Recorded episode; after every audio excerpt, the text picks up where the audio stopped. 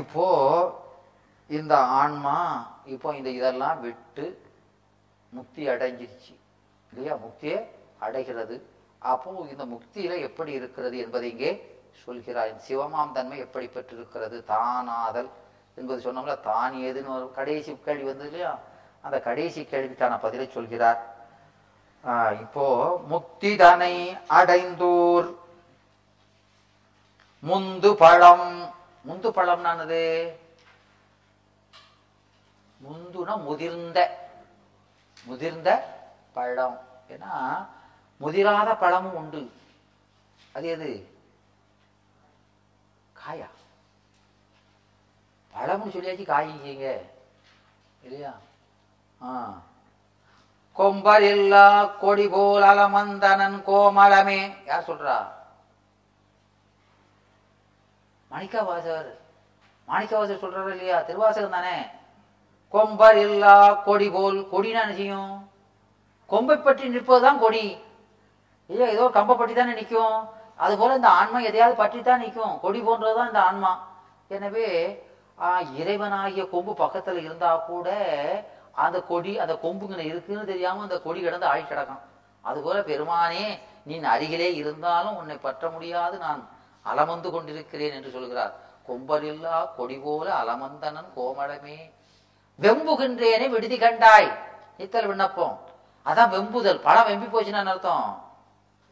முதிர்வதற்கு முன்னாலே பழுத்துட்டுதுன்னு அர்த்தம். விளங்குச்சா? முதிர்ந்த பழம்னா சுவை இருக்கும். முதிராது பழுத்தா ஒன்றுக்கும் உதவாது. இல்லையா? அதான் வெம்புனதுன்னு சொல்றோம். இல்லையா? அதனால இங்க என்னது? முந்து பழம் முதிர்ந்த பழம். அதான் சுவை மிகுந்த பழம் இல்லையா? முந்து பழம் முக்தி தனை அடைந்தோர் முந்து பழம். போது அங்கி இல்லையா? போதுனானது மலர் அங்கினா நெருப்பு. வித்தகமாம் வீணை இல்லையா? வீணை. இவற்றின் ஒத்த என்னெல்லாம் சொல்லியிருக்காரு? பழம் மலர் நெருப்பு வீணை. இப்படி நாளை சொல்லியிருக்காரு. என்னெல்லாம் சொல்லியிருக்காரு? பழம். முதிர்ந்த பழம் மலர் நெருப்பு வீணை.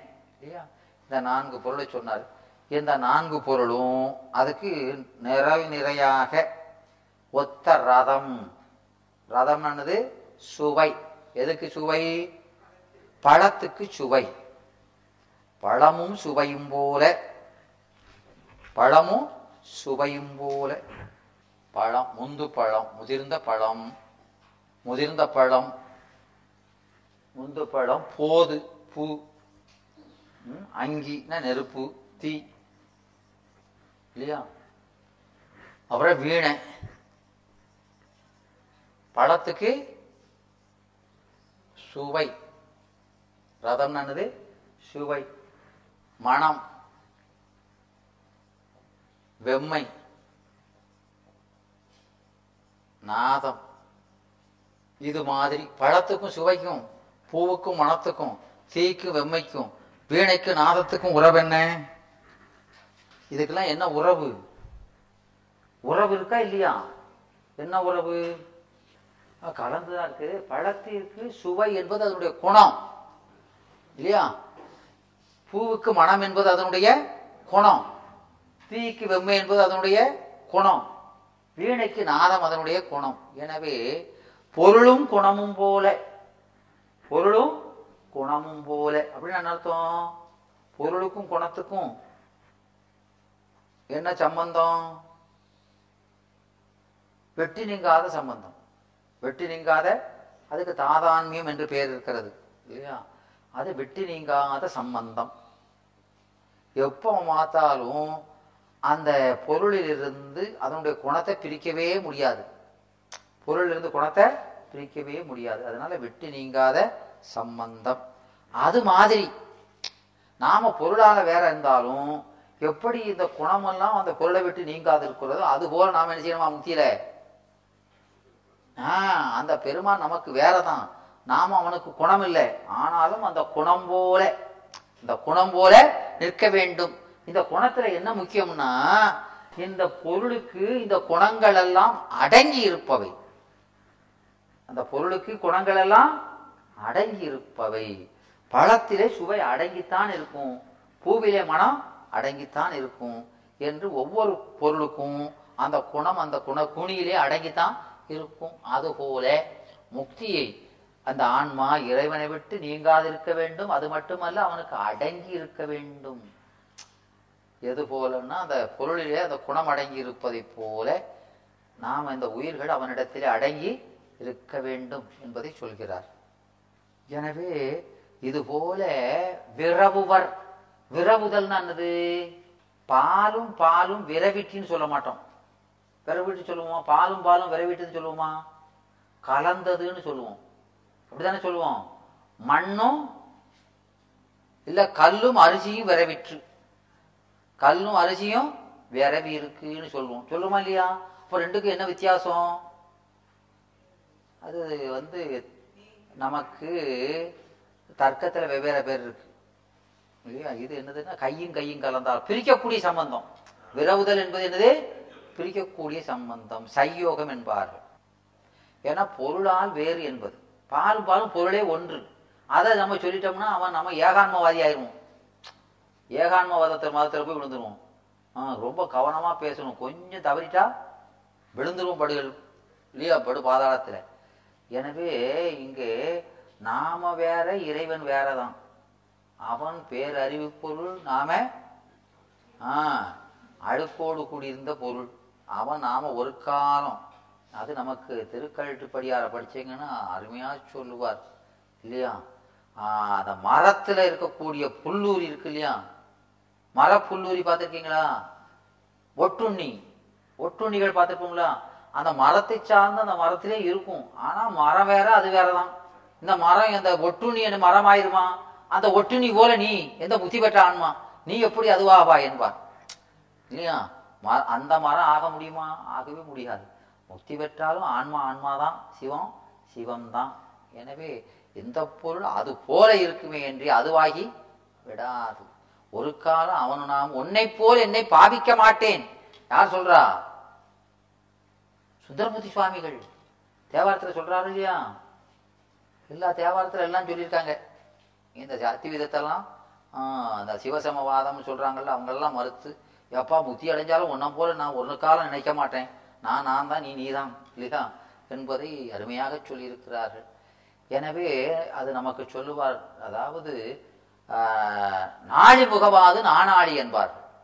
நாளி நாலு நாளை தனியாக வைக்க முடியுமா? ஒரு நாளையில நாளை தனி தான் வைக்கும் நான் அதாவது முக்தியில இந்த ஆன்மா ஏரி கூடு நிற்குடம் போல் இருந்தேனே என்பார். கடல்ல ஒரு கலசத்துல தண்ணியை கோருதோம். அந்த கலசத்துல இருக்க குடத்துல இருக்க தண்ணி பூரா கடல் தண்ணி தான் ஆனா அந்த குடமே கடலாயிருமா? அந்த குடம் போல முக்தி பெற்ற ஆன்மா அவன் கடல் போல அவன் என்று ஆஹ், அவனுடைய பெருமை எப்போதும் பெருமைதான். இது அந்த அடங்கி அந்த இன்பத்தை அனுபவிக்கும் அவ்வளவுதானே தவிர இது ஒரு காலம் அது போலன்னு சொல்லவே முடியாது என்பதை அருமையாக சொல்கிறார்கள். எனவே இந்த இதுல விரவுவர் என்றதுனால பொருளால் அது வேற இது வேறதான் என்பதை இங்கே காட்டுகிறார். அடுத்த பாட்டுல ஆஹ், தத்துவங்கள் எல்லாம் சகசமாய் ஆன்மாவில் பத்தத்தில் நின்ற வெற்றி போல். வேற வேற ஓமை சொல்றாரு. இன்னொரு ஓமை சொல்றாரு. இப்போ அந்த பழாரதன்னு சொன்னாரு. இது எத்தனை பேருக்கு புரிஞ்சிருக்கோ? ஆ? இது எதுக்கு சொல்லப்பட்டதுன்னு சொன்னா நீங்காத இருக்க தன்மைக்கு தான் நீங்காத இருக்கிற தன்மைக்கு தானே தவிர குணமூடி சம்பந்தம் நமக்கு அவனுக்கும் கிடையாது. அடங்கி இருக்கும் நீங்காது இருக்கும். இந்த ரெண்டு கருத்துக்கு தான் அதை ஓமையெல்லாம் ஒரு உடை ஓமைன்னு சொல்லியிருக்கா இல்லையா? எனவே ஒரு தன்மையை விளக்குவதற்கு தான் இந்த ஓமை. எந்த தன்மையெல்லாம்? இறைவனை விட்டு நீங்காதிருக்கும் என்பதற்கு ஒன்று. இன்னொன்று என்னன்னா அடங்கி இருக்கும் என்ற அந்த ரெண்டை கருத்தை உணர்த்துவதற்கு தான் இந்த பாட்டில் அந்த பழமும் சுவையும் போல என்றெல்லாம் சொன்னார். அடுத்த பாட்டில் சொல்றாரு தத்துவங்கள் எல்லாம் சகசமாய் ஆன்மாவில் பத்தத்தில் நின்ற வெற்றி போல் முத்தி தனில் சித்தமற்ற சித்தமலமற்றோர் சிறந்திடுவர் என்று மறை சத்தியமாய் ஓதியிடும் தான் என்பார். எனவே இது எப்படி சொல்றாருன்னா நாம கட்டு நிலையில வச்சு சொல்றாரு. இந்த நிலை நமக்கு விளங்கலைன்னா நான் சொல்றேன் நூறுனு இது சொன்னா உனக்கு வழங்கும்னு நினைக்கேன் அப்படின்ட்டு இதை சொல்றாரு. என்ன சொல்றாரு? நீ இந்த சகல நிலையில அதுல இருந்தானே இப்போ வந்திருக்கோம். எனவே இந்த நிலையில எப்படி இருந்த? இந்த உடம்பு தான் நான் இருந்தேன் இல்லையா? உடம்பு வேறதான். ஆனா அந்த உடம்பு தான் இருந்தமா இல்லையா? இந்த உடம்பு நான் எத்தனை தடவை பிடிச்சாலும் இந்த உடம்பு நாமல்லன்னு அதை விட்டு நீங்க முடிஞ்சுதா? இல்லையா? அது போல முக்தியில இருங்காரு எது கூட? இறைவனோடு. உடம்பு வேற உயிர் வேறதான். ஆனா உணர்வினால எப்படி இருக்கும்? உடம்பே உயிர் என்று இருக்கும். உடம்பு வேற உயிர் வேற. உடம்பு என்பது சடம். உயிர் என்பது அறிவுள்ள பொருள். பொருளால் வேறுதான்.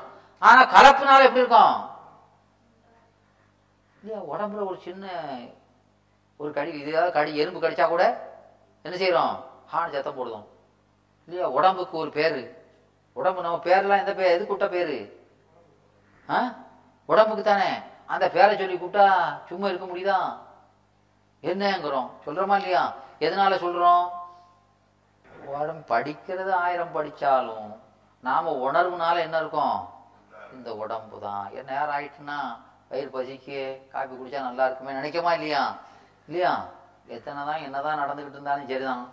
ம்? இந்த உடம்பு உணர்வை விட்டு நீங்க முடியுதா? படிக்கிறது வேற அனுபவம் வேற. அந்த அனுபவம் வருவதற்கு இன்னும் நிறைய தவம் செஞ்சாதான் வரும். ஒரு தடவை படிச்சாலாம் வந்துருமா? சாதனை செய்யாம அதெல்லாம் நீங்க முடியாது. எனவே இந்த உடம்பு நாம் என்று ஆயிரம் முறை படித்தாலும் இந்த உடம்பு உணர்விலிருந்து நாம நீங்குவது அரிது. அது போல சிவம் வேற நாம வேறதான். ஆனா உணர்வுனால எப்படி இருக்கணும்? ஆஹ் எப்படி இந்த உடம்பு போல இருந்தோமோ அது போல சிவம் போல இரு என்று சகல நிலையை காட்டி சொல்றாரு. ஆ? உடம்பும் உயிரும் வேறா இருந்தாலும் இந்த உடம்பே நாம் என்று இருந்தது போல சிவமும் நீ வேறா இருந்தாலும் சிவமே நீ என்று இரு ஒற்றுமைப்பட்டு இரு என்கிறார். விளங்குதா? எனவே இந்த பாட்டுல இந்த ஓமையை சொல்லி நமக்கு முக்தி நிலையில எப்படி இருக்கும் என்பதை சொல்கிறார். ஏன்னா இந்த முக்தி நிலை என்பது என்னதான் சொன்னாலும் அதை அனுபவிச்சு பார்த்தாதான் அது எப்படி இருக்கும்லாம் தெரியும் இல்லையா? எனவே அவர்கள் என்ற இயன்ற அளவுக்கு நமக்கு எப்படிலாம் சொல்லி விளக்க முடியுமோ அப்படிலாம் விளக்கியிருக்காங்க. இன்னும் இன்னொரு ஓமை சொல்றாரு. இதாவது புரிதான்னு பார்ப்போம்னு. ஆனால் அடுத்த அசரத்தை போட்டு பார்க்காரு. அதாவது ஆதவன் தன் சந்நிதியில். ஆதவன் யாரு? சூரியன். அவனுக்கு முன்னால அம்புலியின் ஆர் சோதி. சந்திரனுடைய அந்த வெளிச்சம் இல்லையா? பேதமர நிற்கின்ற வெற்றி போல் இல்லையா? அப்ப சூரியன் வந்தாச்சுன்னா அந்த சந்திரன் ஒளி என்ன செய்கிறது? ஆ? அந்த சூரிய ஒளிக்குள்ளே அடங்கி நிற்கிறது. அந்த ஒளி எங்கேயும் போகலை. அந்த ஒளிக்குள்ள அடங்கி இருக்கிறது அது போல இல்லையா? நாதாந்தத்து அண்ணல் திருவடியில் இல்லையா? நாதாந்தம் என்ன? அறிவு வெடி இல்லையா? அறிவு வெடியில் இருக்கக்கூடிய அந்த பெருமானுடைய திருவடியிலே அந்த முக்தி நிலையில் இந்த ஆன்மா அணைந்து எனவே சூரியன் போல சிவம். சந்திரனைப் போல ஆன்மா. சூரிய ஒளி போல சிவஞானம். சந்திரன் ஒளி போல ஆன்ம ஞானம் எனவே ஆன்ம அறிவு என்ன செய்யணும்? அந்த சிவஞானத்துக்குள்ள அடங்கி இருக்க வேண்டும். எனவே ஆன்மா அணைந்து அதுபோல அடங்கி இன்பக் கண்ணில் அழிந்துவிடும் தான். எனவே இன்பம் என்பது அனுபவம். அனுபவம்னா என்னது? அனுபவம் அனுபவம்னா என்ன? அனுபவம் என்பதாவது அழுந்தி அறிதலே அனுபவமாம். அனுபவம்னா என்னது? அழுந்தி அறிதல். எனவே நாம் நாம எப்படி இருக்கணுமா? இந்த சூரிய ஒளி சூரிய ஒளிக்குள்ள சந்திரன் ஒளி எப்படி அடங்கி அந்த தன்னுடைய ஒளி இல்லாமல் போகல அதுக்குள்ள அடங்கி இருக்கிறதோ அதுபோல சிவஞானத்துக்குள்ளே சிவஞானம் அழுந்தி அடங்கி அதில் அழுந்தி அனுபவிக்க வேண்டும் என்பதை அங்கே சொல்கிறார். எனவே அழுந்துதல் என்பது அடங்கி இருத்தல். அவன்கிட்ட அடங்கி இருக்க வேண்டும். நான் என்ற முனைப்பு இருந்ததுன்னா என்ன செய்ய முடியாது? அடக்கமே வராது. ஒருத்தங்கிட்ட அடங்கி இருக்கோம்னா அது நம்மோட உயர்ந்த பொருள் அவனோட நான் தாழ்ந்தவன் அப்படின்னு தெரிஞ்சாதான் அடங்குவான். இல்லையா? எனவே தான் நாம நம்முடைய சிறுமையை உணர்ந்து அந்த பெருமானுடைய பேரறிவுக்குள்ள நாம் அடங்கி இருந்தால் இன்பம் கிடைக்கும். நாம் இங்க முனைப்பு கிடைச்சா இன்பம் போயிரும். இல்லையா? எனவே இப்பாடி இந்த மூணு பாட்டை சொல்லியிருக்கிறாரு. இதுக்கு பின்னால் உள்ளதை நாம நாளை தொடர்ந்து சிந்திக்கலாம். அடங்குதல்னா இப்போ சந்திரன் ஒளி இருக்கு. சந்திரன் ஒளியை வேற யாரும் கொடுக்கல. அந்த பேரொழிக்குள்ள இந்த ஒளி என்ன செய்யுது? முனைச்சு தோன்றலாம் இருக்கு ஒளி இருக்கு. ஆனா அந்த ஒளிக்குள்ள அடங்கிருதா இல்லையா? அதுபோல் நம்ம அறிவு இருக்கும். நம்ம அறிவு எதுக்குள்ள அடங்கியிருக்கு? சிவஞானத்துக்குள்ள அடங்கி. ஆ. இப்போ சந்திரன் சொன்னாலே அது எதிலிருந்து ஒளியை பெறுகிறது?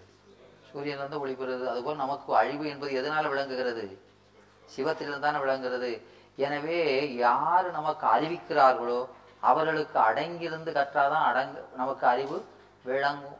ஐயோ அவனை விட நான் பெரியவன் அப்படின்னு நினைப்பு இருக்கிற வரைக்கும் அவன் சொல்றது என்னதுன்னு நம்ம காதுல ஏறாது இல்லையா? அதானே? அவன் அதான் சொல்றாரு. ஆ நேற்று என்ன கேள்வியெல்லாம்? ஆணவம்னா என்ன? அறியாமையை செய்கின்ற பொருள். அவ்வளவுதான். அடுத்த கேள்வி என்ன?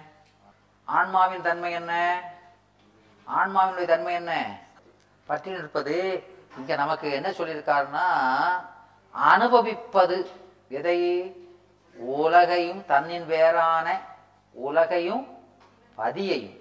ரெண்டு பொருளையும் அனுபவிக்கக்கூடிய ஒரே பொருள் இதுதான். அனுபவிக்க மூணு பொருள்ல ரெண்டு பொருள் அனுபவ பொருள். அனுபவிக்கிற பொருள் ஒன்று மூணு பொருள் இருக்கா இல்லையா? அந்த ரெண்டு மூணு பொருள்ல ரெண்டு பொருள் அனுபவ பொருள். ஒரு பொருள் அனுபவிக்கின்ற பொருள். எனவே ஆன்மானா அனுபவிக்கின்ற பொருள். எதை? மற்ற இரண்டையும். விளங்குதா? அதான் ஆன்மா. அடுத்த கேள்வி. பதியினுடைய தன்மை என்ன? நம்மோடு அத்துவிதமாய் ஒன்றாயும் வேறாயும் உடனாயும் நிற்பவன். எதுக்காக ஒன்றா இருக்கிறான்? ஒன்றாயிருந்து நம்முடைய குணத்தை விளக்குகிறான். குணம் எது? அறிவு. அறிவை விளங்க செய்கிறான். வேறாயிருந்து அறிய வேண்டிய பொருளை காட்டுகின்றான். உடனாயிருந்து அனுபவிக்க செய்கின்றான். அவ்வளவுதான். அடுத்த கேள்வி. ஆ இறைவன் ஆடுகின்ற இடம் எது? எட்டும் இரண்டும் உருவான லிங்கம். அது ஆன்மாவினுடைய அறிவு. ஆஹ் அவன் ஆடும்போது என்ன உருவில் நின்று ஆடுகிறான்? ஐந்தெழுத்து உரு. அதனுடைய நோக்கம். காரணம் எதுக்காக ஆடுறான்? அபாயம் அற. இல்லையா? அபாயம் அற. அபாயம் இது அறியாமை தான். அறியாமை நீக்க ஆடுகிறான். அடுத்தது என்ன? சமய தீட்சை பெற்றோர் தூல பஞ்சாக்கர வடிவாகவும் விசேட தீட்சை பெற்றோர் சூக்கும பஞ்சாக்கர வடிவாகவும் ஞான தீட்சை பெற்றோர் ஞானமயமாகவும் இல்லையா? சொருப நிலையிலும் தரிசிக்க வேண்டும். எத்தனை வகை? மூணு இல்லையா? ஊனோ ஞானோ மோனோ இல்லையா? ஆ, அடுத்தது. ஆ தரிசித்ததுனால என்ன பயன்? இந்த தரிசித்தன பறையிடமாய் நின்று மிகு பஞ்சாக்கரத்தால் உரை உரை உணர்வுக்கு எட்டா ஒருவன் வரைமகள்தான் காணும்படியே கருணை உ- உருக்கொண்டு ஆடல் வேணும் அவருக்கு. அந்த ஆடலை பார்த்து அவருக்கு பிறப்பு உண்டோ? சொல்றாரு இல்லையா? பிறப்பு நீங்கிரும் அதை தரிசிச்சா அந்த ஆடலை தரிசிச்சா பிறவி நீங்கும். அவ்வளவுதான். அடுத்த கேள்வி என்ன? ஸ்வரூபம் அங்க ஒண்ணுமே இல்லை. உள்ள ஒண்ணுமே இல்லை. எனவே அந்த இறைவன் உள்ளபடியே என்னதுன்னா அறிவுமயமான அவனுக்கு உருவமும் கிடையாது வடிவமும் கிடையாது பேரும் கிடையாது ஊரும் கிடையாது. குணம் குறியில்லான் முன்னில்லான் பின்னில்லான். நம்ம திருமுறையில் வருதா இல்லையா? அவனுக்கு குணமும் கிடையாது. குணம்னா சடகுணம். நம்ம போல சடகுணம் கிடையாது. ஆஹ் உரு வடிவம் கிடையாது. ஒண்ணுமே பேரு கிடையாது ஒன்றும் கிடையாது. ஆனா நமக்காகத்தான் எல்லாமே நாம் அறிஞ்சு வழிபடணுமா இல்லையா? அதற்காக அதெல்லாம் கருணையினால் கொள்கிறான். அருவம்னா அது இப்போ ஓ அது அதாவது உருவம்னா ஒரு கை காலோட இருக்கிறத சொல்றோம். அரு உருவம்னா வடிவமத்தில் இருக்கு. ஆனா கை கால் போன்ற உறுப்புகள் இல்லைன்னு சொல்றோம். ஆர்வம் என்பது கண்ணுக்கு தெரியாத உருவம். கண்ணுக்கு தெரியாத உருவத்துக்கு பேர் என்ன பேரு? அருவம். அதுவும் உருவம் தான் ஆனா அது கண்ணுக்கு தெரியாத உருவம் அதுதான் யோகிகள் வழிபடுவது இல்லையா? விளங்குதா? சொரூபம் என்பது அவனுடைய உண்மையின் அறிவு சுயரூபம் அதுதான். எனவே அதை லயம் போகம் அதிகாரம் சொல்லுவாங்க. அது பின்னால் நீங்கள் படிக்கும்போது பாடலாம். ஓ- அந்த ஆர்வம் என்பது லயநிலை. அதான் இன்பம்னா என்னது? அனுபவம் தானே. அப்போ உணர்வு இல்லாமல் இன்பம் எப்படி வரும்? ஏமா இன்பம் என்பது ஒரு அனுபவம் தானம்மா. அந்த அனுபவத்தை அந்த இன்ப அனுபவம் இருக்குன்னு சொன்னா அப்போ உணர்வு இருந்தால் தானே அனுபவம் வரும். தான் என்ற உணர்வு தான் இல்லையே தவிர அந்த பொருள் அழிஞ்சு அதுல உள்ள தன்மைகள்லாம் இதுக்கு வந்துருமா இல்லையா? அதை அனுபவிச்சுக்கிட்டு இருக்கு. ஏன்னா நான் தன்னை உணர்ந்தாச்சு அப்படின்னு சொன்னா இன்பம் க- கட்டாயிரும். இல்லையா? இப்போ நாம ஒரு படத்தை பார்த்துட்டு இருக்கோம்னா அந்த பாத்திரமாகவே ஆகியிருந்தா தான் இல்லையா? இப்போ பாசமலர் பார்க்கிங்கன்னா அந்த சிவாஜி கணேசனுக்கு அந்த சாவித்திரி செத்து போயிட்டா அப்படின்னா அந்த சாவித்திரி செத்து போனது நம்முடைய தங்கையே போயிட்டா போலுக்குன்னு நினைச்சாதான் அழுதுகிட்டு உட்காந்துருப்பான் யாரும் சும்மாவோ நடிகன் சும்மா நடிக்காம நினச்சிக்கிட்டு இருந்தா அழியும் இல்லை ஒண்ணும் இல்லை இல்லையா? எனவே அந்த பொருளாகவே நான் மாறினா தான் அனுபவம் இல்லையா? நாமன்னு அந்த வேறான பேத உணர்வு வந்துட்டுனா அனுபவம் கட்டாயிரும். விளங்குதா? எனவே முக்தியில அப்படித்தான். அதான் நீயும் நானுமாய் ஏகபோகமாய். ஏகமாயிட்டு ரெண்டு பொருள் இருக்கு? ஆனா என்ன இருக்கு? ரெண்டுக்கு தன்மை நாளை இதை தொடர்ந்து சிந்திக்கலாம்.